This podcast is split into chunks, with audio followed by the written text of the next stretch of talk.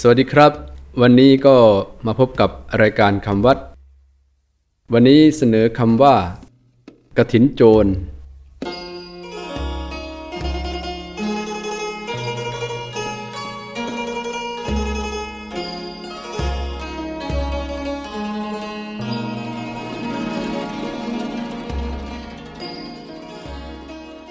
คำว่ากระถินโจร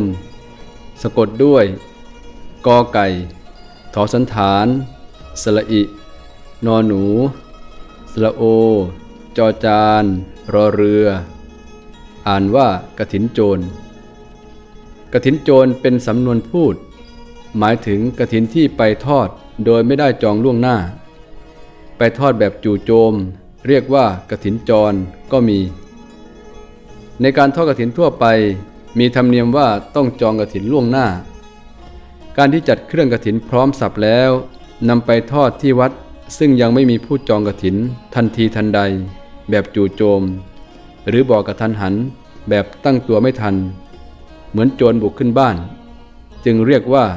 กระถินโจร หรือเรียกกระถินจร เพราะเป็นกระถินที่สัญจรมาโดยไม่มีการนัดหมาย ซึ่งการทอดกระถินแบบนี้ไม่ค่อยมีให้เห็นแล้วในปัจจุบัน กระถินโจรคำนี้อาจเกิดมาจากล้อคำว่ากระถินโจรสระโอ จอจานลอลิงสะกด ซึ่งแปลว่า ผ้ากระถิน เพราะมีเสียงคล้ายกัน จึงขอยืมมาล้อในกรณีที่มีการทอดกระถินแบบจู่โจม